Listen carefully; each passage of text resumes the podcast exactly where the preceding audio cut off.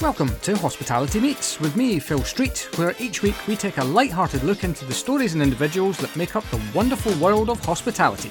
Today's guest is the fantastic Ed Walker, founder of Fika Catering and Bloom Coffee. Coming up on today's show, Ed recounts an out-of-depth moment. Sat right down the far end on his own, and he basically put his hand on the table and said, right, you've got 5 minutes, go. More heavy-hitting journalism from Phil. Are you a latte artist yourself? And Phil nearly falls off his chair after this. And I listened to one of your podcasts the other day, and it did make me laugh. All that and so much more as Ed talks us through his story and journey to date. It's a talk full of life lessons that take him forward into the creation of two fantastic enterprises. We'll be following his progress and wish him well. Don't forget to give us a like and a share across your favourite social channels. Enjoy. Hello and welcome to the next episode of Hospitality Meets with me, Phil Street. Today's guest is from the world of contract catering, or certainly was. I'm sure we'll talk about that in a bit more detail. Having worked for some very well-known brands such as Holroyd Howe and Baxter Storey, he's now the founder of not one but two businesses, which is Fika Catering, which I may have mispronounced, and Bloom Coffee Academy. I am delighted to welcome Ed Walker. Hi, Phil. Good to meet you. Thanks very much for having me on. You're very, very welcome. Did I get the pronunciation right or wrong? Well, Fika is how I would say it. I think you were pretty close to, it might have just been the slight twang in your accent, but that's yeah, right. you did pretty well. As Scots just put our own spin on everything, to be honest. How are you anyway?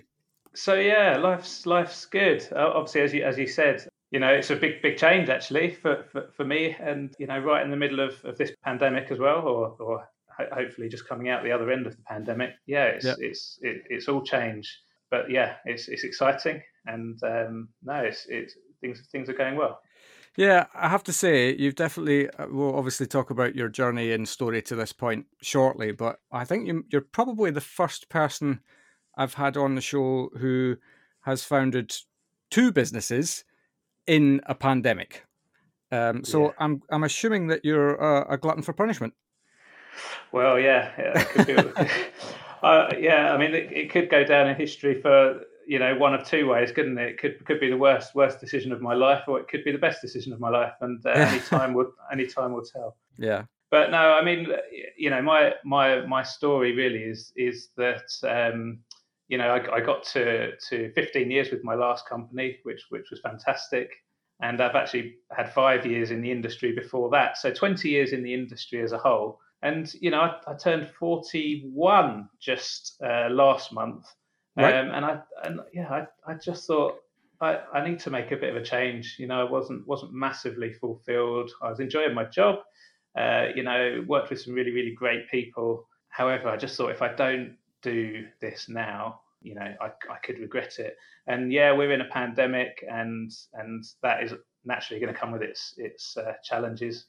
But at the same time, you know, there's hopefully going to be some opportunities along the way as well. Yeah. So yeah, I think that's absolutely the thing, isn't it? I mean, it will always depend on your individual outlook on things, but the fact of the matter is that a lot of people and businesses are pressing the reset button right now.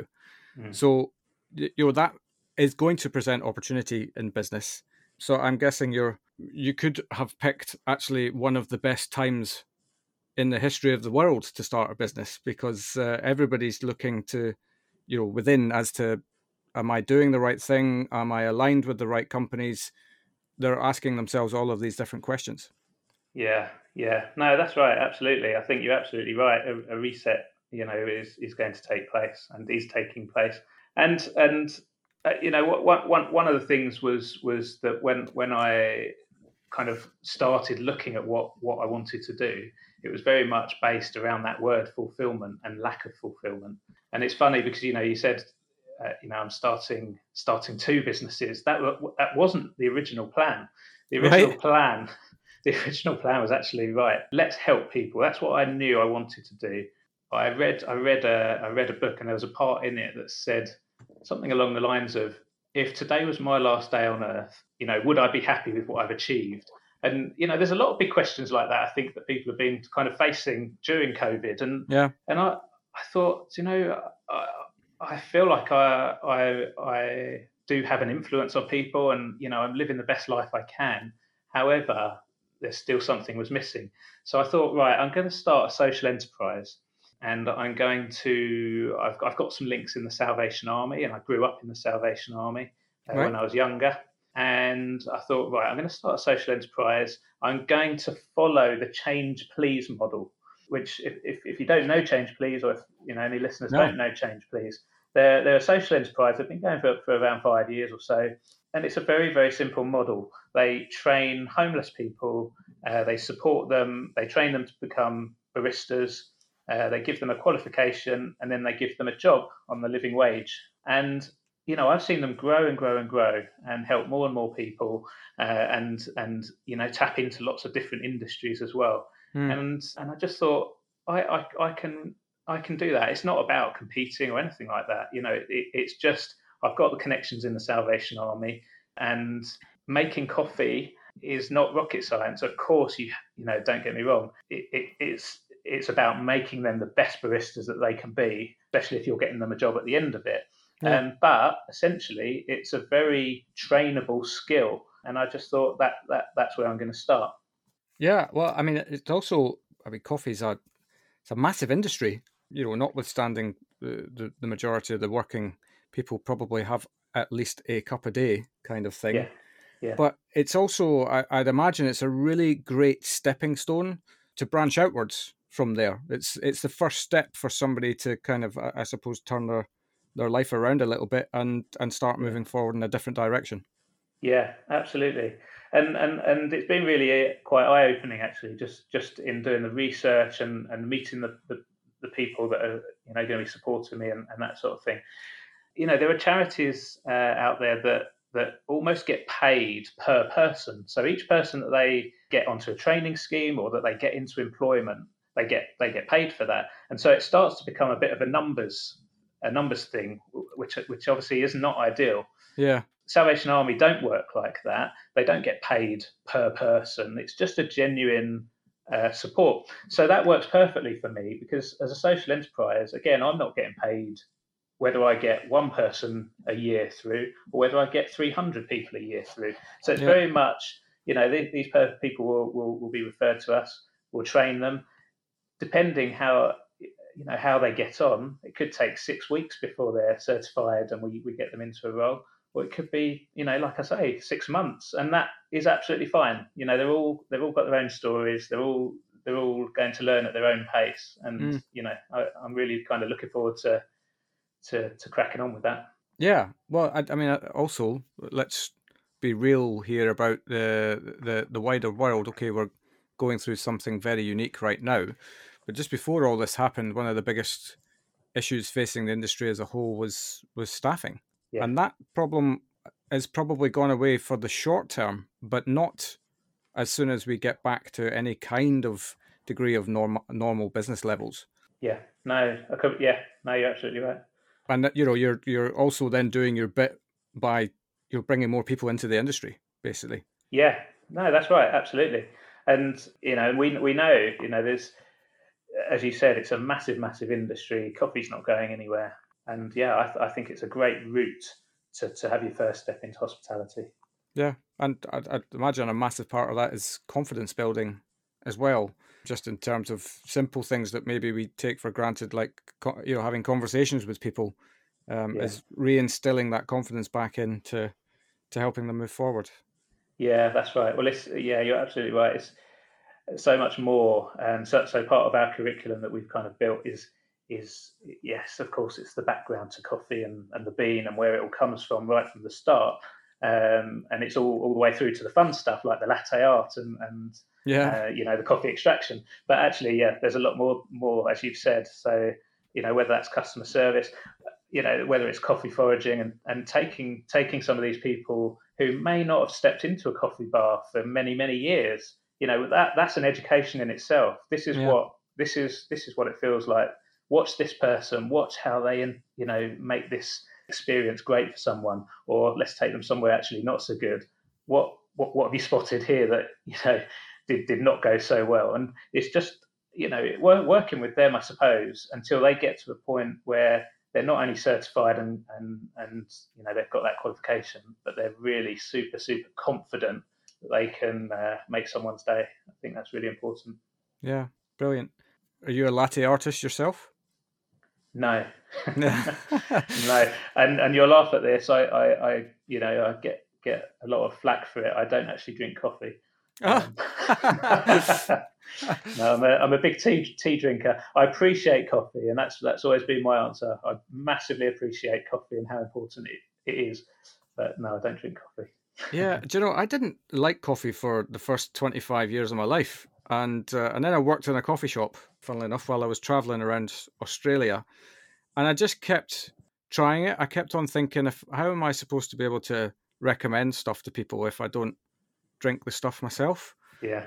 And so I suppose I weaned myself onto it, as opposed to it being something that I immediately connected with. But I do like a mug in the morning. Are you just a one mug a day kind of guy? It depends on the day, to be honest. Mondays I usually have more than any other day. I don't know why that is. Yeah, but there's probably some deep psychological problem in there with me that I need to get fixed. But anyway.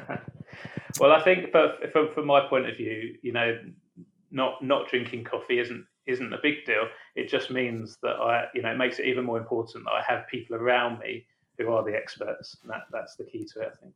Yeah. Well, that's probably the key to leadership in a nutshell as well. Is that you can't be the master of all things. You know, that's why you hire people to fill in your blanks, right? Absolutely. Yeah. Really, really key. Really important. Great stuff. Well, we've kind of done this the wrong way round, but I suppose there's no right or wrong way to have a conversation, is there? So, but take us all the way back to the beginning of your career. How did you get into hospitality in the first place? Right. Okay. Well, I finished school, and like lots of kids, you got a choice. You choose to go down the university route, or you choose otherwise. And I chose otherwise. I went to look at a couple of universities. And if I'm being really honest, I think I was probably trying to tick the box for my parents. I'm not massively academic. And I thought, you know, I'm going to have a lot of fun, but I don't know if it's going to necessarily get me to where I want to be or help me. So I went down a different route, and I did a thing called a GNVQ Advanced in Hospitality and Catering. Right, yep. Not sure what the equivalent is now, but it's a much more practical. Well, it mixes actually a bit of theory and a bit of the practical world of hospitality. Yeah. So that's the route I did. If I go back one step, it was probably the influence of my dad that got me into that route. My dad used to work for Gardner Merchant and Jay Lyons and a couple of other companies that were around in those days. And he got in the end to being a managing director of a couple of companies. So I remember in the really early days, you know, getting summer jobs through him, and I used to kind of, might be a pot wash or it might be sort of just, you know, stacking the shelves in some of the business and industry units just in the summer months. That's kind of my first taste, I suppose, of it. And I listened to one of your podcasts the other day, and it did make me laugh. You were talking about potato rumblers. Oh, yeah. My favourite ever machine. Yeah, well, they were brilliant, unless you were, you know, put on them for hours and hours on end, which I quite often was as a sort of young, you know, underage trainee, I suppose. I guess you went home rumbling yourself. Oh, yeah, absolutely, yeah.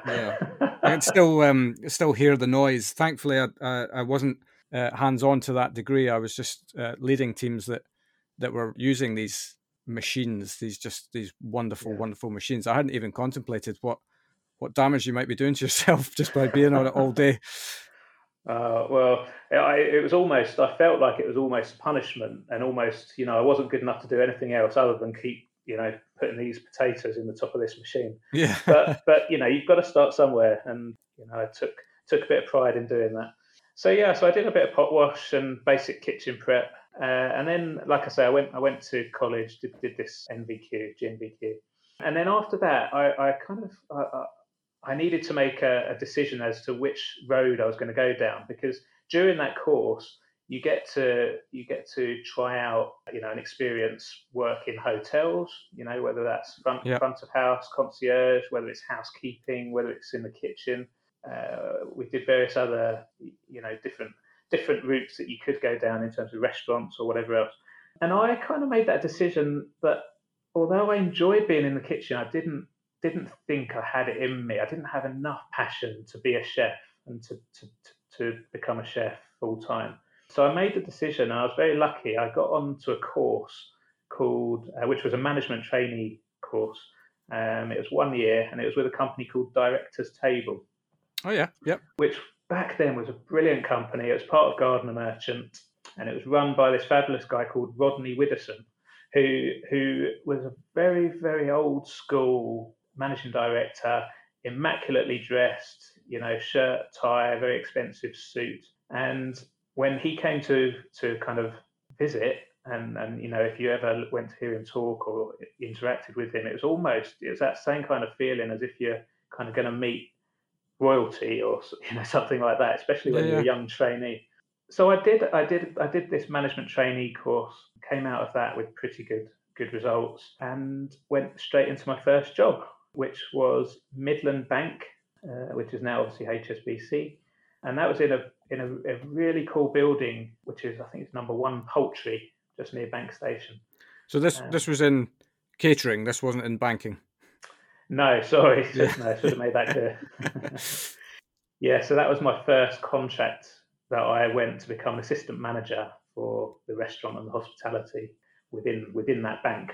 So, I guess in those days, the people that worked in the bank would bring their clients in, and they'd have very important meetings and investment meetings and things like that.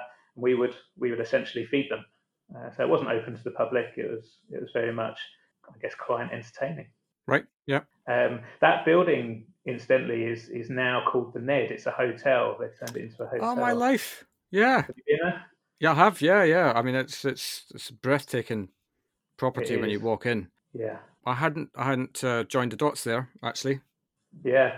So I mean, now before lockdown at least, I loved going in there, because I could still picture as you walk in. They've kept obviously a lot of the old features, haven't they? Yeah. Of what an old bank would have been. But I, distinctly remember walking in those big revolving doors, and they used to have all the cash tellers on the right hand side where you'd queue up and pay your money in and things. Mm. Yeah, it's fantastic now that somebody has done such an amazing job of bringing it back to life. For the restaurant world and the hotel world. And haven't they done a cracking job? It's stunning. It's just it has a whole life of its own, that place. It's just constantly buzzing. Yeah. But I think that was the objective, wasn't it? It was to feel a little bit like a platform at a station kind of thing. It's just it's constantly on the go. Yeah, you're absolutely right. It does feel like it doesn't matter what time you go in there. Obviously pre-COVID, it was always very, very busy. Great atmosphere. Yeah, it's really, really great to see, actually. Yeah, and you get to visualise it in a different way, having worked there before it was a hotel. Yeah, that's right. Yeah. So that was my first job. I was an assistant manager, and naturally at that sort of age, you learn as you go. In terms of having a mentor, you sometimes learn the hard way. Yeah. I remember, actually, it was my birthday once while I was there, and I couldn't understand what they were doing, but they were filling up one particular big double sink. They said, couldn't be touched for the day. And it was filling up, and basically they were putting fish guts, they were putting old, any leftovers, any food prep.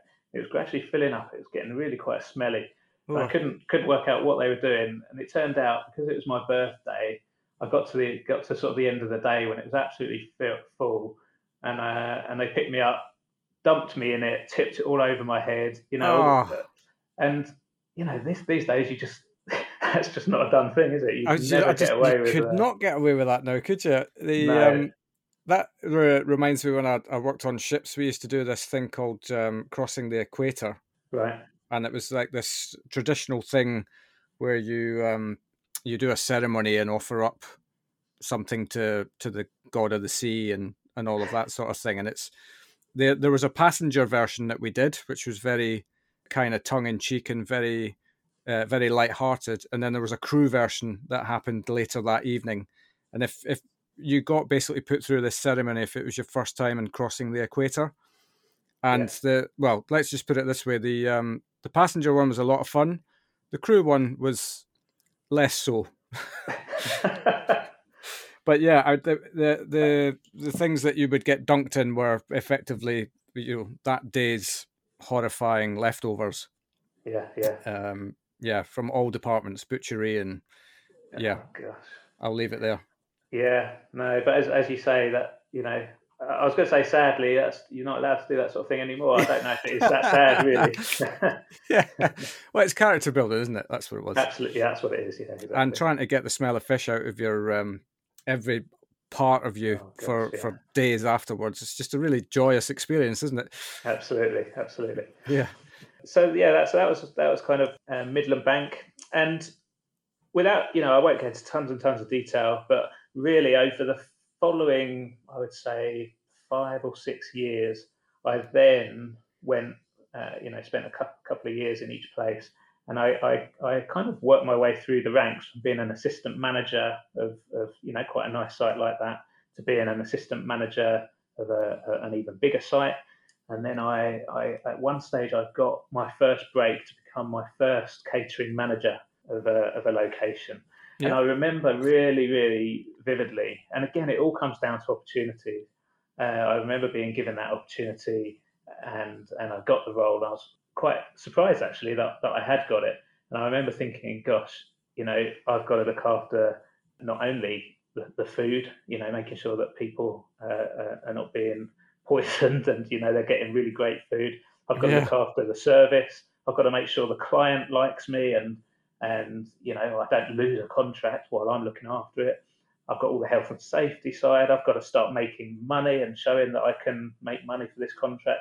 It was a real, I guess I don't want to say it was a jump into the deep end, because as an assistant, you are learning all these things, but you don't take it 100% responsibility, because there's always someone. So if something goes wrong, it's never really your fault. There's somebody else that will take the rap. As soon as you've got your own site, the buck stops with you. And, that's quite an eye-opener. Yeah, God, yeah, absolutely. Well, not a lot's made of the jumps up, is it, really? But, of course, when you're kind of young and hungry, you're going to take any kind of opportunity that comes your way. Yeah. But I think a lot of us do that without thinking about, oh, God, am I ready for this? Yeah, that's right. No, you're absolutely right.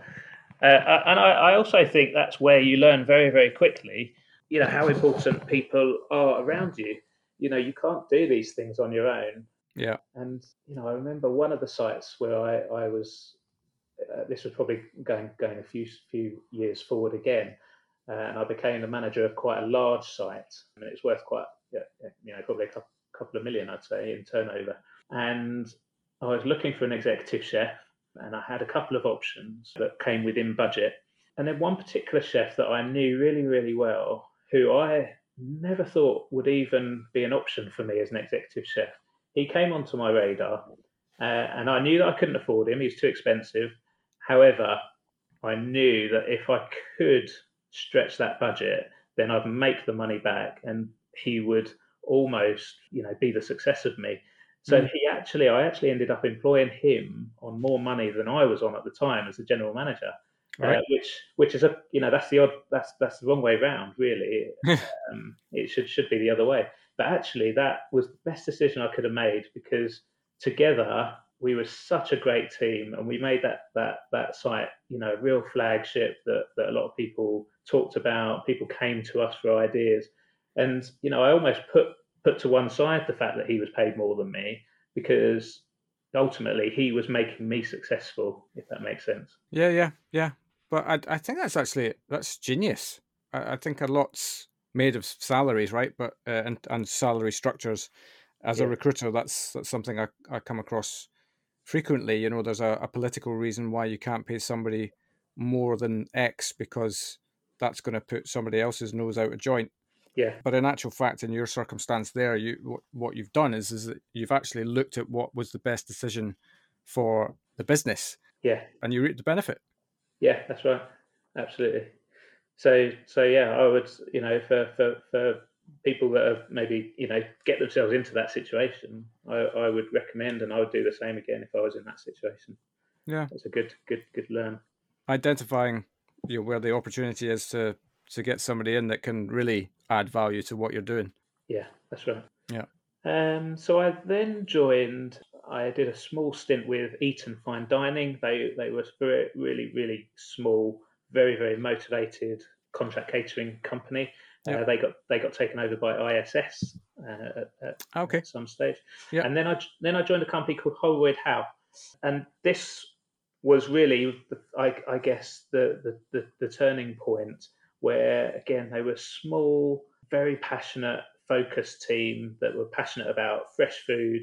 People was at the heart of everything they did. And they were a small enough company that you didn't feel like you were a number. You felt like, actually, I know everybody in this company almost, and it's almost a family feel to it. Yeah. So I got taken around my first day with Nick Howe, one of the founders, and a guy called Dennis Stoner, who's a real kind of colourful character, and very, very passionate, talking about the locations they look after and what's important, and I guess I liked that.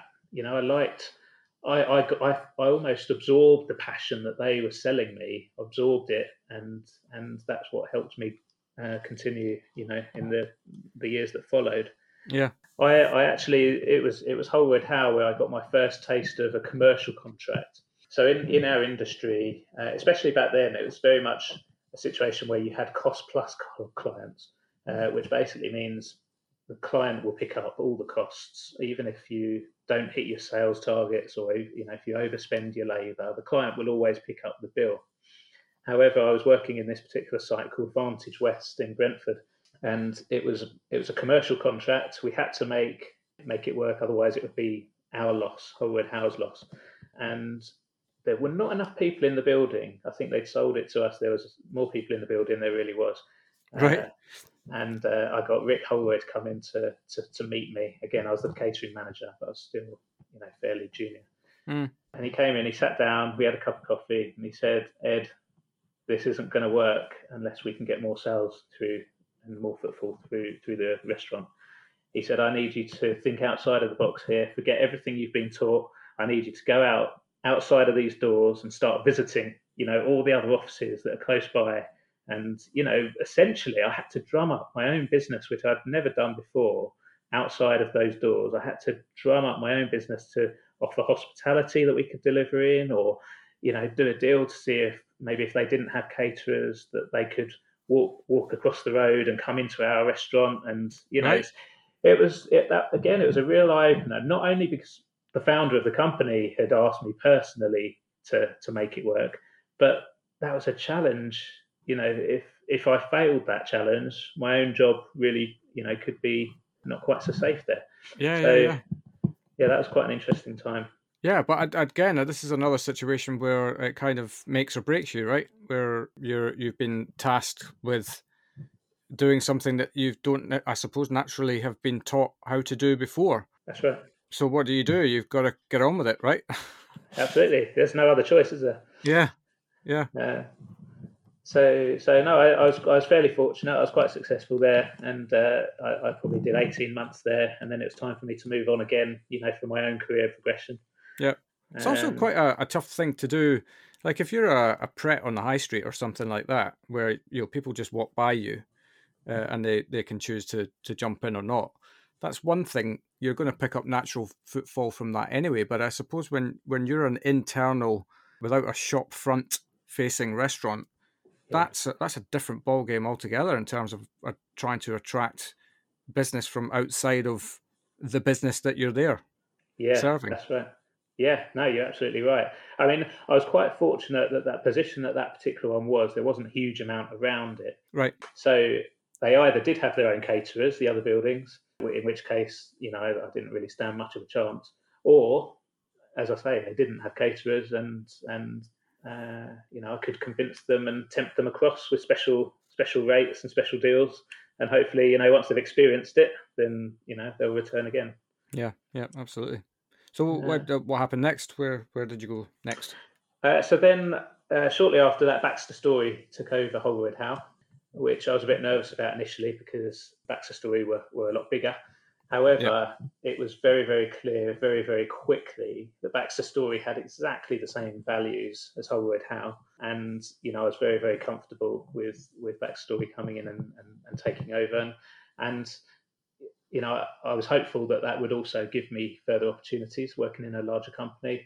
And it absolutely did. So I went up through the ranks from probably at that stage, a general manager of a pretty big site. I went into an operations manager role, which means that you, rather than looking after one client and being based in one location, you might start off with maybe 5 other clients that you're responsible for.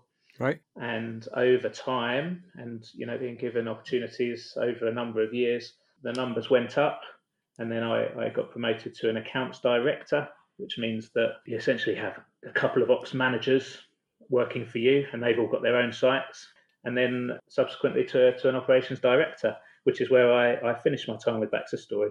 But to give you an idea of that scenario, I've almost gone from being doing a bit of summer work, doing the tater rumbler and the washing up, to doing my training and becoming an assistant manager, all the way up to finishing currently with as an ops director. In that world, we're talking about probably something like 35 clients, 450 employees, maybe that reported, not directly to me, but underneath me, and kind of maybe £30 million worth of turnover for Baxter Storey in London. So, when you kind of step back and look at that, that's quite an achievement over that sort of 18, 19 years. Yeah, no doubt. And especially for someone who, was a self-proclaimed non-academic, look at all the kind of academic things that you have to be very good at to be a successful ops director. The obvious one being finance. Yeah. You've got to know what's coming in and going out across multiple parts of your business. Yeah. And if something's not working, you've got to be able to, I suppose, identify these things before they become too much of a problem. Yeah, absolutely. I mean, that does come with experience, and it comes with mentorship and people coaching you over the years. And, you've got to be pretty switched on to want to understand it as well. But I suppose when you get to that sort of operations director level and ops manager level, you're really only as successful as you want it to be, because you're going to be sitting in front of the client and you're going to have to explain the ins and outs of, the situations. And, don't get me wrong, you might get one or two fairly forgiving clients that understand that you might make the odd mistake here or there, but there are plenty of clients out there that won't give you that chance, and you learn the hard way. Yeah, I did a short stint in contract catering with Restaurant Associates, and we had a client that was on the unforgiving side, let's put it that way. Yeah. They were hardcore, but... you kind of understand why. I mean, they're trying to provide a service to their teams, right? And that has to be successful. Yeah. But some are more reasonable than others, I would bet. Yeah, I remember, it wasn't even on the finance side, but I do remember going in. It was one particular senior client that I only ever saw once a year. That's the only time he'd ever allow me. And he had a bit of a reputation. And I remember going in for the first time, and I sat down, I presented, I'd had all this really good report, and I've made it really visual, and I was quite pumped up, ready for him. And he turned up late for a start, which made me even more nervous because I'd sort of built up, this nervousness inside me. We were in quite a big room with a sort of a boardroom table, and he sat right down the far end when he arrived, on his own, and he basically put his hand on the table and said, "Right, you've got 5 minutes, go." And I, honestly, I didn't know what to do, because I've made this massive presentation. I think we had about 45 minutes in the diary, Right. I didn't know what does he want me to tell him in 5 minutes. Fortunately, I think it's one of those things with it's not even just clients, but I think in general, just with people, if you try to show them that you're just being honest and open, and you've got, you're doing your absolute best to give them the best possible service, then generally you can get away with a fair amount, and that's what I did. I was just trying to be as compassionate and friendly as I could be. Yeah. And we had a great relationship from there onwards. Yeah, certainly my experience was that they're absolutely not interested in excuses when something doesn't go the way that it should. And I remember this situation whereby I came in, we were just mobilizing a new contract. We were taking over from an old contract caterer, and they had 3 sites and one kind of very small satellite site that we had to service from one of our other sites. And one of the major bugbears that they'd had with the previous incumbents was the fact that when there was a series of private functions on over lunch, is that they couldn't have hot food options. It was only cold food because it was being served from a different site, and that there was an awful lot of balls-ups in terms of what was promised versus what was delivered. Mm-hmm. And I just remember being sat down. I was the catering general manager, and I remember getting sat down by my ops manager saying, if there's one thing that you cannot get wrong, it's that. We've got to really hit the ground running with that. And I remember 3 weeks into it, I never forget, this is one of my most horrific moments of my career, getting a phone call at sort of about 10 past 12 saying, where's the food for the meeting from this satellite? And I didn't have it written down anywhere. And I'd literally just clean forgotten to facilitate it. Okay. When you have that moment whereby your neck starts turning red and you just feel your world caving in around you. And I just literally just had to put my hand up and say, it's 100% my error, 100%, yeah. Nobody else's fault. I went, let me go over to the client and I'll sit in front of them and explain that that's completely me, and let's work out a way to figure out that just does not happen again. Yeah. And they were cool with it. I mean, ultimately, not initially, but... It is that definitely don't hide from errors. Errors are going to happen. Yeah. I think you've just got to own them when they do and then figure out a way to get past it.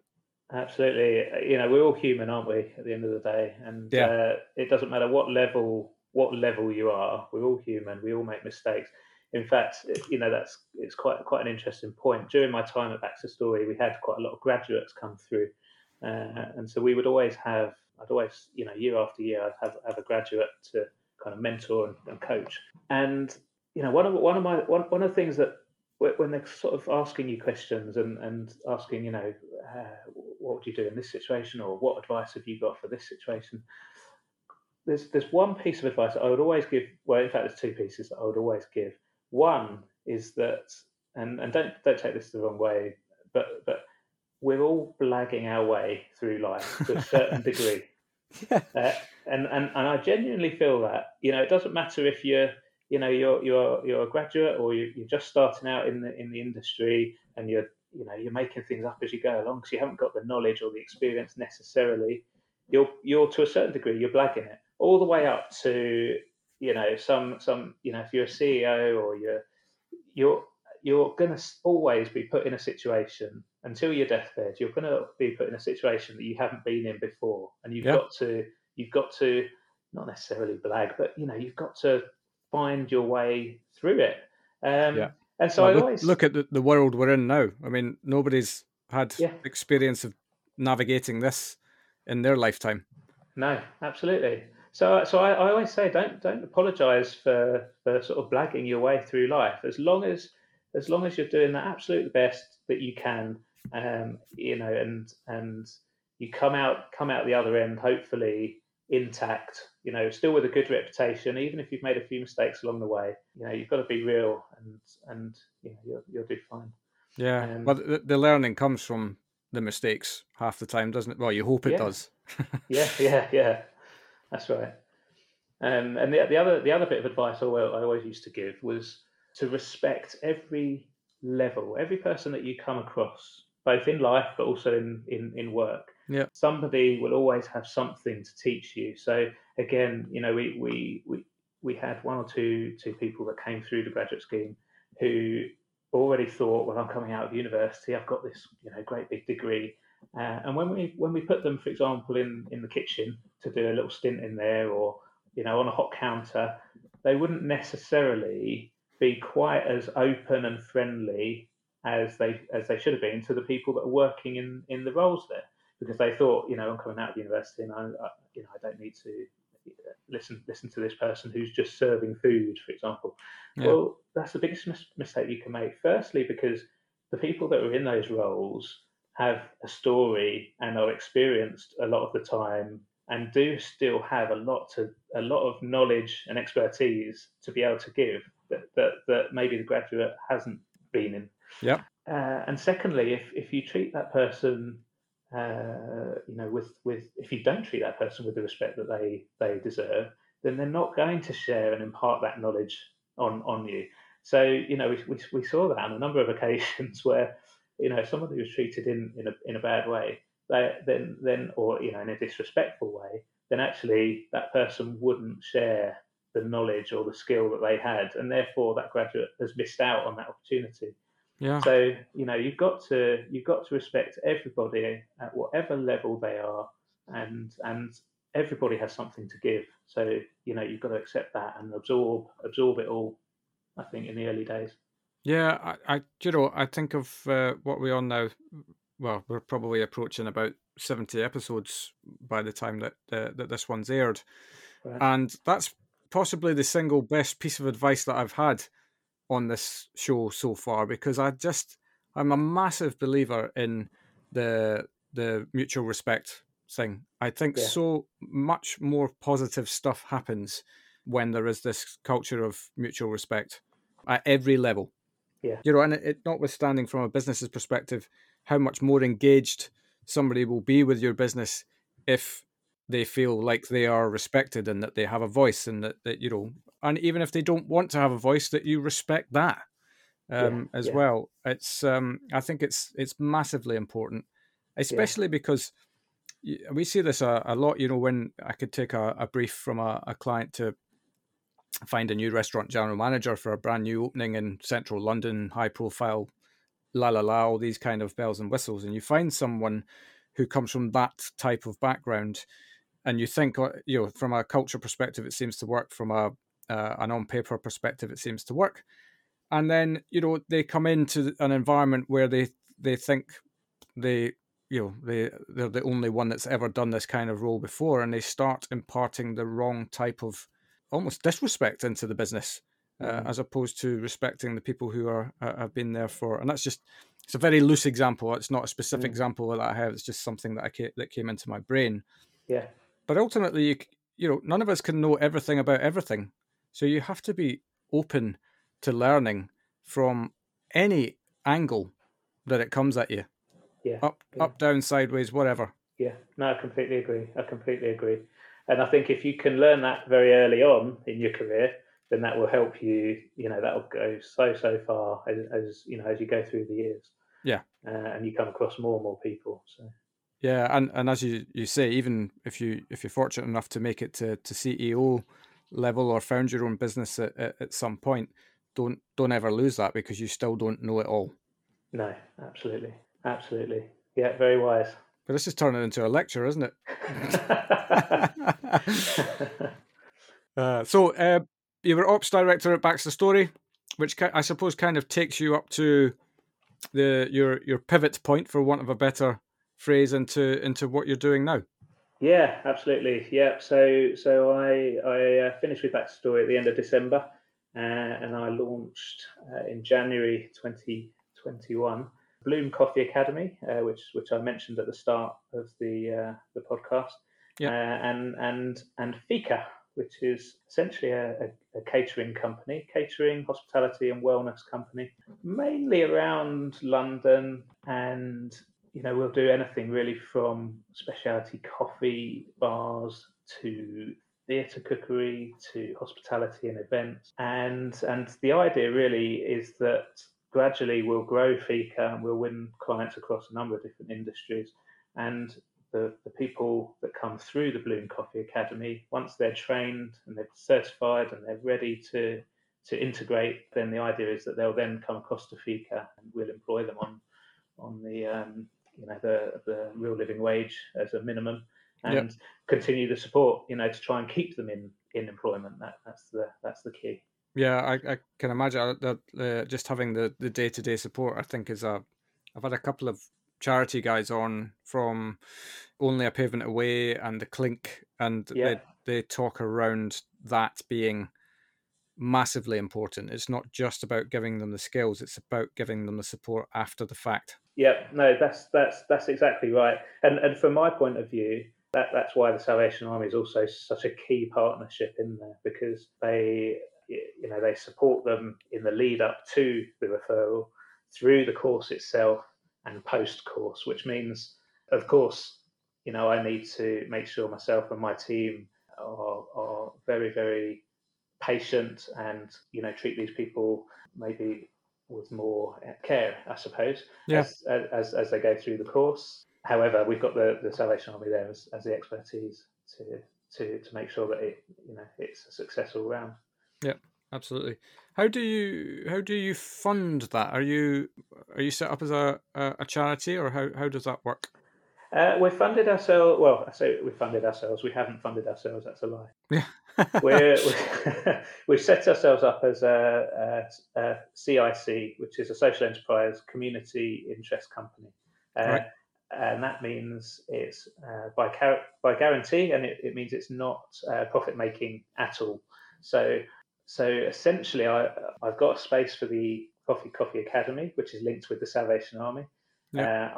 I've got Modern Standard Coffee, which is an artisan roaster. They're kind of helping and sponsoring the kit and the coffee side. And for the first year, I'm relying on a couple of grants to pay for the actual trainer. Yeah. However, as part of the business plan, once we get hopefully to a certain point, which will be around about a year, 12 to 14 month point, Fika will start to fund Bloom through the coffee. So £5 for every kilo of coffee that's sold through Fika will come directly into the social enterprise. So it should start after about 12 to 14 months. It should start to fund itself. And then gradually, as I say, the more contracts and clients that Fika wins and engages with, it should actually start becoming profitable, which means that then we can scale up. So, as I say, it's not profit making. It's not about making money, but I guess by scaling up, we can get more people through the scheme and back into employment. Brilliant. Yeah. And where did the name Fika come from? Right. Well, Fika is a Swedish word, and it basically means in Sweden, it basically means that the Swedes come together normally twice a day, once in the morning, once in the afternoon, and they take time with one another to share a cup of coffee and a little bite to eat. Right. So Fika for me just seemed a really fitting name for a company, because I mean, firstly, I didn't want to call my company after my name, Walker Catering or anything like that. I wanted it to be something else. And Fika, especially post-pandemic, in our hospitality world, we know that food and drink brings people together. But I think post-pandemic, that's going to be even more important, where, with people working more flexibly, people working from home a couple of days a week, I think when clients do encourage people back in for a certain number of days a week, then they're going to be wanting to collaborate and work on projects. And more so than ever before, that kind of social interaction over a coffee is going to be even more important. So we're not going to force it on clients. If they've already got things in place and they're happy with their culture, that's absolutely fine. But one of the things that we do offer is, the support and the encouragement to adopt this Fika culture of bringing their people together and, through food and drink.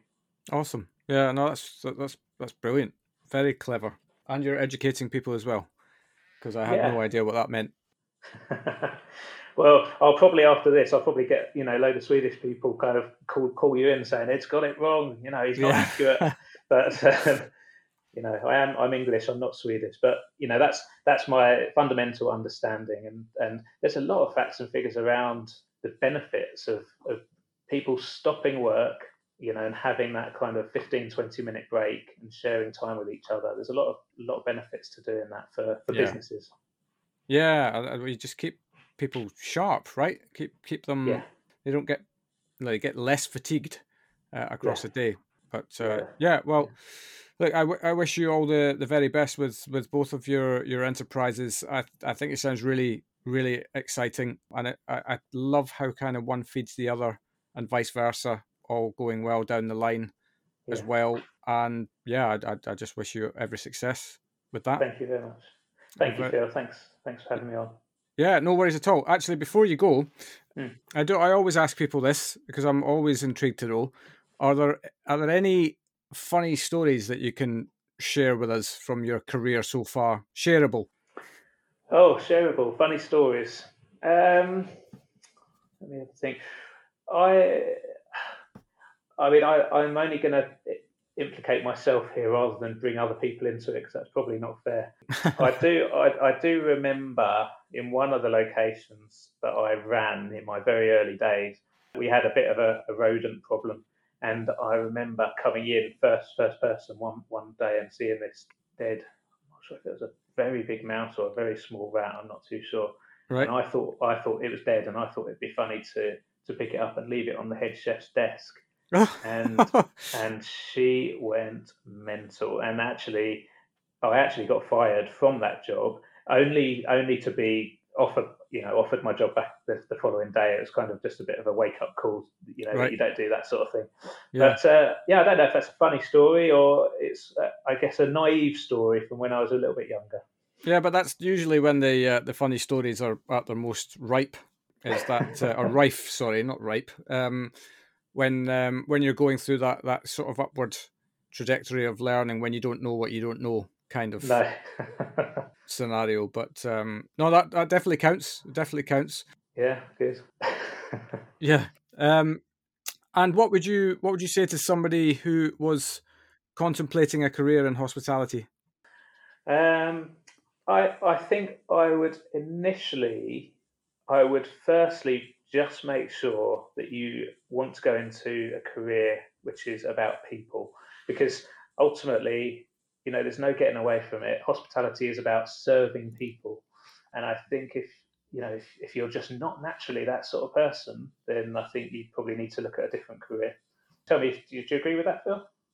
Yeah, I think you've fundamentally got to, deep within yourself, have this desire to do stuff with people. And that's, whether that's bringing out the best in them or whether that's just serving. You know, they do say that there's no more honourable way to make a living than putting yourself into the service of others.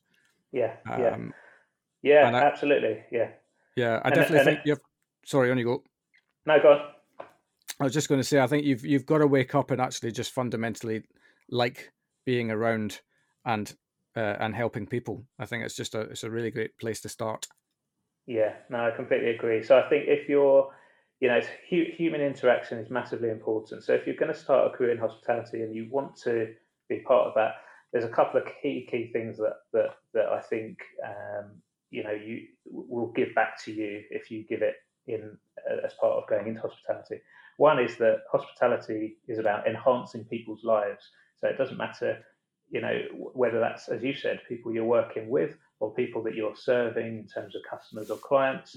You've got an opportunity to enhance somebody's life if you've got that right mindset and attitude. Somebody, a close friend of mine, bought me a book not too long ago, which was The Monk Who Sold His Ferrari by Robin Sharma. Right. And in there, it talks a little bit about true happiness, and you know, obviously, this is open to lots of different ideas.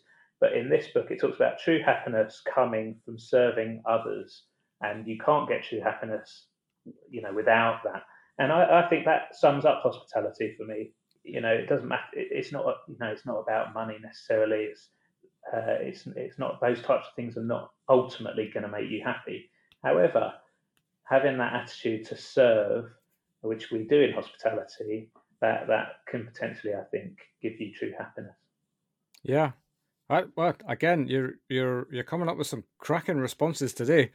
That's another belter.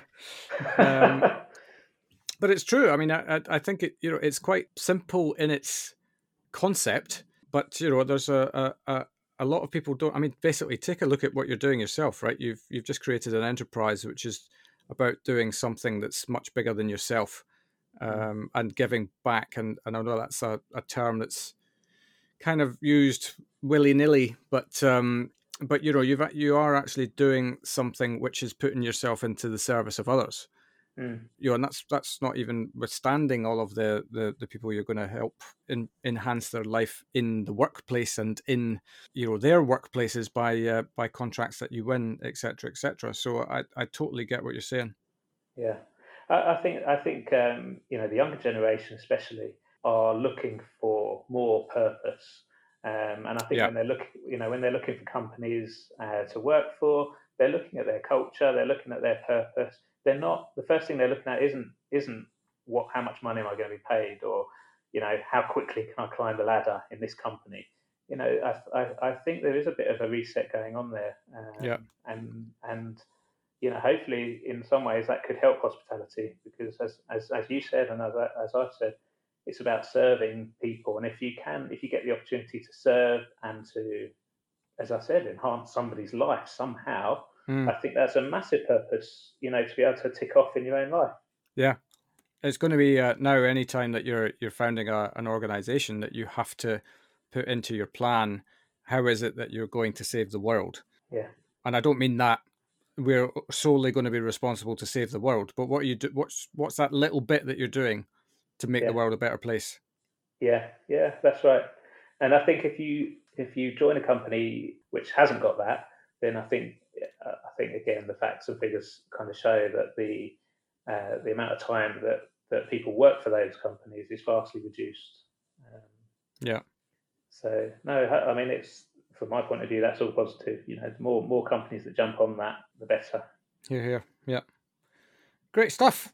Well, if people want to get a hold of you to learn more about what you're doing, what is the best method for them to do that? I think directly through LinkedIn, Ed Walker, and I can liaise with you, you know, through email and through phone from there. Yeah, perfect. I might as well say as well, my website is fikacatering.com.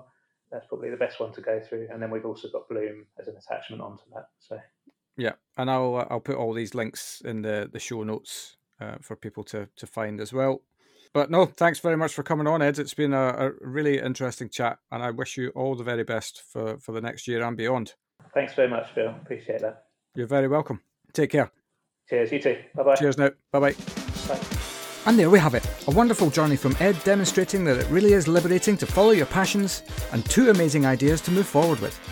We wish Ed all the very best for the future. Don't forget, we'll be back at 8 p.m. next Wednesday with more stories from hospitality. But until then, thanks for listening, and we'll see you next week.